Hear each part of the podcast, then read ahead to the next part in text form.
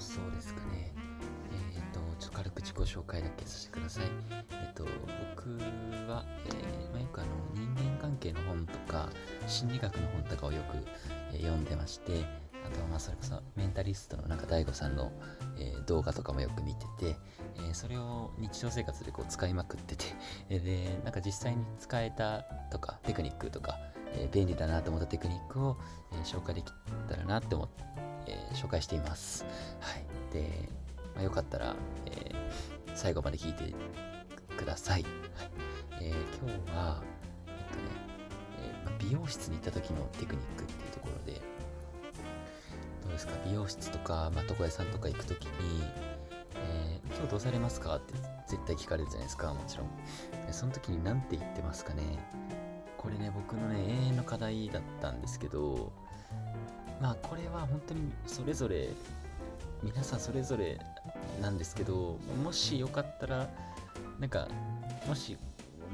よかったら使ってみてほしいテクニックなんですけど まあこんなん使えんわって思ったらもうそれは全然強制はしない強制とかじゃないので、はい、あの僕がよく言ってるこうこれを言えばこうスムーズにこう自分の思うなんかですかねあのイメージ通りの髪型になるなっていう言い方がちょっとあるので、はい、ちょっと今回ご紹介できてればなできればなと思ってます、でねこれもねあのうんあのね本当に昔から美容室ちょっと苦手だったんですよ僕。なんかなんて言おうかなっていうかあんまり僕短くするのは嫌いな方で、ね、だったんですけどなんか言い方によってはなんかすっごい短く切られちゃったり前髪なんか変にされちゃったりみたいな経験が多く経験が多かったんでちょっとねあの恐怖症を 抱えてたんですけどあのちょっとおすすめなの言い方をちょっとあの教えたいんですけどちょっと上からで申し訳ないんですけどあのでも基本的にそこまでやっぱこだわりはないんですよ。そんなにこだわりないんですよ。でもなんかちょっと、えー普段の自分とは変えたいなっていう自分もいるっていうちょっとめんどくさい。このこれをどうやって美容師さんに伝えればいいんやっていうところででそのとっておきの言葉みたいなのがなんか、えーちょっとあんまり決められてなくてこれなんですよ。うんってどうやって使うんってちょっと思うかともうちょっと具体的に説明するとまあ、ご来店ありがとうございますって言われるじゃないですか。で、まあ、普通によろしくお願いしますって僕が言って、で、なんか、で、えー今日どうされますかって聞かれますよね、絶対に。で、その後に、えーすみません、まだちょっと自分でも決めれてなくて、とか、あんまり決めれてないんですよ。すいません、みたいな感じで伝えるんですよ。はい。なんか要望をね、伝えないみたいな感じなんですけど、でも言葉にはしてないんですけど、えーなんかね僕のイメージとしてはちょっとあの相談しながら決めたいんですっていうことを、えーなんかですねほのかに伝えてるつもりなんですね、言葉としては別にあんまり決めれてないんですよで十分です、はい、これだけで大丈夫です。で大ちゃんとしたお店ならあの一緒に考えてくれたりするんですよ。うん。ちゃんと見たお店ってどこやねんって言われたらちょっとわかんないんですけど。どうですかね？カッそのカットにいくらぐらい出してますか？皆さん。僕はね5000円ぐらいかけちゃってますね。はい。なんかそう結局なんか5000円払ったらあのやっぱ接客がいいってことに気づきました。最近。うん。やっぱね外れの人とかもいるんですよね。やっぱりどうしても。5000円払ってればまあ例えば今回みたいにあんまり決めてないんですよって言ったとしてももうすぐあなるほどなるほどですねなんか普段どんなかこんな感じですか？みたいなあのどんどん提案してくれるんですよ。うん。まあでもねそれでねなんか全然考えてくれなかった。僕はあんま関係ないですけどなんか例えばなんですかねなんか不機嫌な態度とか取られちゃったりしたらもうそんな店絶対行かない方がいいと思うんでうんなんか自分に合ったその美容室を決めていけばいいと思います。うん、僕もまあなんか何回か引っ越しとかしたことあるんですけど引っ越しするたびにまあその近くのいい美容師さんまあ美容に探さないとなって思うじゃないですかそういう時にはもう絶対、えー、あんまり決めれてなくてっていう言葉を使って、えー、ちゃんと提案してくれる美容室を選んでますそういう選び方で、えー、僕は今まで不満はなく、えーベストその地域でベストな美容室を見つけてるんですけどはい。でねなんか人間関係のこと話してる、え僕なんですけどなんか今日はまあなんか美容室の話かいってなるかもしれないんですけど、はい、あの結構使えるテクニックなので決めてないんですっていうのはねどんどん使ってほしいなって思うんですよ、うん、でねちょっとポイントなんですけどあんまり決めてなくてって言うじゃないですか。行った直後に、まあ、てかもう言いながらもうずっと美容師さんの顔をじーっと見るんですよ。もうなんかあなたに委ねますよって言わんばかりの顔で見るんですよ。そうするとちょっと圧かけるみたいな感じなんですけど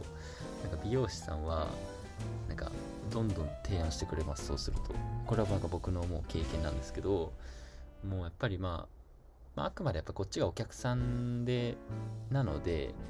あのやっぱり向こうもプロなんでお客さんがどうしてほしいんだっていうことをやっぱり考えてると思うんですねちゃんとしてると、うん、考えない人はダメですよ。プロ失格なんですけど。はい、やっぱりねあのなんかもじもじせずもう堂々とごめんなさいちょっと決めレス来ちゃいましたすいませんみたいな感じで、えー、ずっと目見とけばもうあの向こうが勝手にえー、前髪とかはとか、え、後ろの髪、耳周りはとか、どんどん聞いてくれるんですよ、本当に。これはね、本当にいいですよ。で、会話しながら決めていけるっていう、はい、感じですね。なんか、会話しながら決めていけるっていうのはすごい個人的に心地よくて、なんか、ですかね、どうし今日はどうしますかって言われた後に、もう全部要望を伝えないといけないんだっていう時期があっちゃあって、僕。なんかその時にでなんかうまく要望を伝えれなくて結局変になるみたいな。めちゃめちゃそれがストレスで美容室行くの嫌だったんですけど。はい。でそうですね。会話形式で相談しながら店員さんと一緒に決めていくっていうイメージで要望を伝えるとすっごいスムーズにねストレスなくなんかすごいいい時間を過ごせるんですよね。美容室って落ち着きません結構結構好きなんですけどあのなんか注文する時が嫌なだけで好きなんですけどはいでまあ今回のテクニック使えば注文する時も特に考えずある程度プロに任せてちょっとこうちょっと自分を変えたい時みたいな時にすごい使えるテクニックなんでぜひ使ってみてください。美容室苦手な人いませんかね？僕の友達に今何人かいたりしたんですけど昔はなんかホットペーパービューティーとかのヘアカタログをもう、えー、美容室に行くまでの電車の中でこうバーって調べて一生懸命。でなんかまあ無難なやつを選んでこれでお願いしますみたいな感じでやってましたけどなんかそれもなんかストレスだしそれと全く同じには絶対ならないんで、なんか微妙になったりしてたんですよ。はい。やっぱりね、プロなので、やっぱなんかちょっと任せる、プロに任せるっていう。うん。それこそもう、その究極系はもうお任せでって言っちゃうってことです。それもそれでもし言えるならそれでいいと思いますね。うん。なんか、お任せでって僕はなかなか言いづらい人だったんでこうなんかちょうどいい言い方をすごい探してたんですけど、まあ、僕個人的にはやっぱり、まあ、最後にまとめます、えー、まとめなんですけど、えー、まあ、美容室で、えー、まあ、なんて注文すればいいかわからない時、えまああんまり決められてなくて決めずに来ちゃいました。すいません。みたいな感じで、伝えてみる。そうすると、えー、向こうの美容師さんは、えー、どんどん提案してくれたりして、えー、会話形式で、えー、なんかどういう髪型にしていくかっていうのを決めていける。はいえー、なんかぜひね、これちょっと試してほしいです。あ、10分経っちゃいましたけど、はいまあ、そろそろ今日は終われればいいなって、まあ、終わりたいなって思います。はい、えー、あ、インスタグラムとかも、えー、やってもしよかったらチェックしてみてください。はい、ではさよなら。